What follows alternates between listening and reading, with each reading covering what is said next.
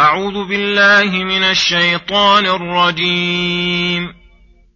فألقي السحرة سجدا قالوا آمنا برب هارون وموسى.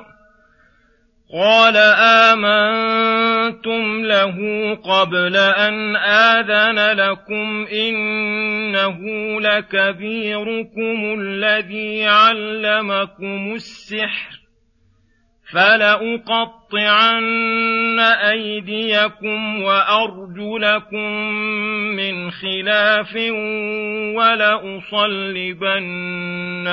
في جذوع النخل ولأصلبنكم في جذوع النخل ولتعلمن أينا أشد عذابا وأبقى. قالوا لن نؤثرك على ما جاءنا من البينات والذي فطرنا فاقض ما أنت قاض.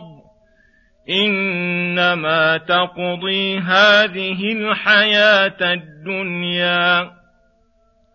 أنا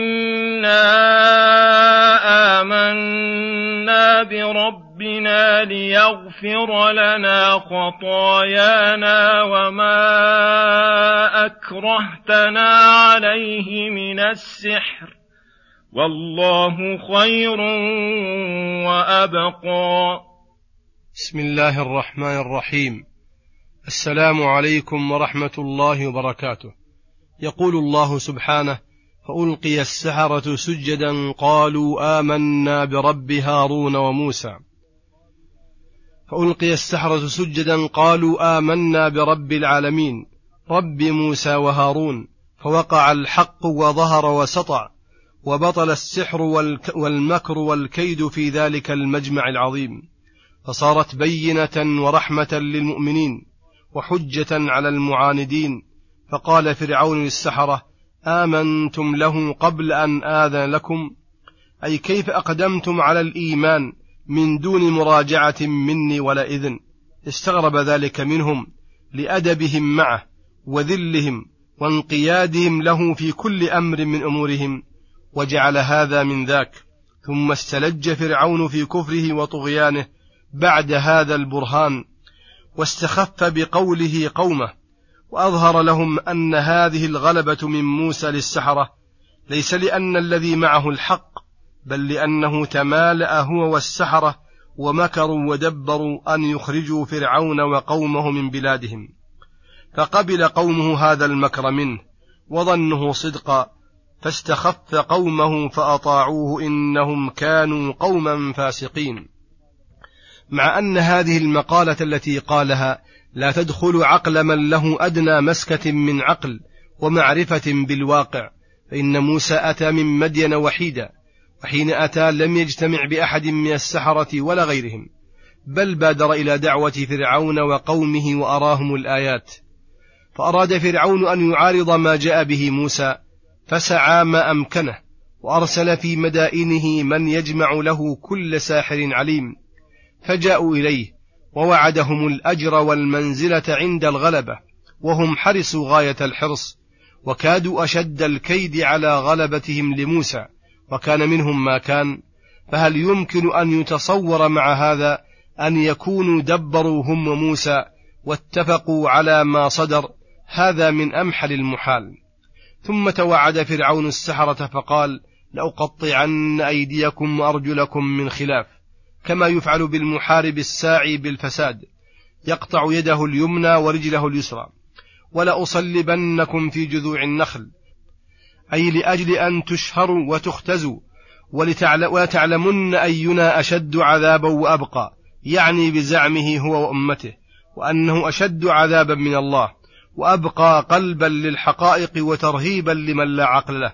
ولهذا لما عرف السحرة الحق ورزقهم الله من العقل ما يدركون به الحقائق أجابوا بقولهم لن نؤثرك على ما جاءنا من البينات الدالات على أن الله هو الرب المعبود وحده المعظم المبجل وحده وأن ما سواه باطل ولن نؤثرك على الذي فطرنا وخلقنا وهذا لا يكون فاقض ما أنت قاض مما أوعدتنا به من القطع والصلب والعذاب إنما تقضي هذه الحياة الدنيا أي إنما توعدنا به غاية ما يكون في هذه الحياة الدنيا ينقضي ويزول ولا يضرنا. بخلاف عذاب الله لمن استمر على كفره فإنه دائم عظيم وهذا كأنه جواب منهم لقوله ولتعلمن أينا أشد عذابا وأبقى وفي هذا الكلام من السحرة دليل على أنه ينبغي للعاقل أن يوازن بين لذات الدنيا ولذات الآخرة وبين عذاب الدنيا وعذاب الآخرة. إنا آمنا بربنا ليغفر لنا خطايانا. أي, أي كفرنا ومعاصي أي كفرنا ومعاصينا. فإن الإيمان مكفر للسيئات والتوبة تجب ما قبلها. وقوله ما أكرهتنا عليه من السحر الذي عارضنا به الحق. هذا دليل على أنهم غير مختارين في عملهم المتقدم وإنما أكرههم فرعون إكراها. والظاهر والله أعلم أن موسى لما وعظهم كما تقدم في قوله ويلكم لا تفتروا على الله كذبا فيسحتكم بعذاب أثر معهم ووقع منهم موقعا كبيرا. ولهذا تنازعوا بعد هذا الكلام والموعظة. ثم إن فرعون ألزمهم ذلك. وأكرههم على المكر الذي أجروه. ولهذا تكلموا بكلامه السابق قبل إتيانهم حيث قالوا إن هذان لساحران يريدان أن يخرجاكم من أرضكم بسحرهما. فجروا على ما سنه لهم وأكرههم عليه. ولكن هذه النكتة التي قامت بقلوبهم من كراهتهم لمعارضة الحق بالباطل وفعلهم ما فعلوا على وجه الإغماض هي التي أثرت معهم ورحمهم الله بسببها ووفقهم للإيمان والتوبة. والله خير مما أوعدتنا من الأجر والله خير مما أوعدتنا من الأجر والمنزلة والجاه وأبقى ثوابا وإحسانا. لا ما يقول فرعون ولتعلمن أينا أشد عذابا وأبقى. يريد أنه أشد عذابا وأبقى وجميع ما أتى من قصص موسى مع فرعون يذكر الله فيه إذا أتى على قصة السحرة أن فرعون توعدهم بالقطع والصلب ولم يذكر أنه فعل ذلك ولم يأت في ذلك حديث صحيح والجزم بوقوعه أو عدمه يتوقف على الدليل والله أعلم بذلك وغيره.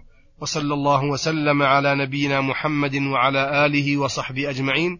إلى الحلقة القادمة غدا إن شاء الله. والسلام عليكم ورحمة الله وبركاته.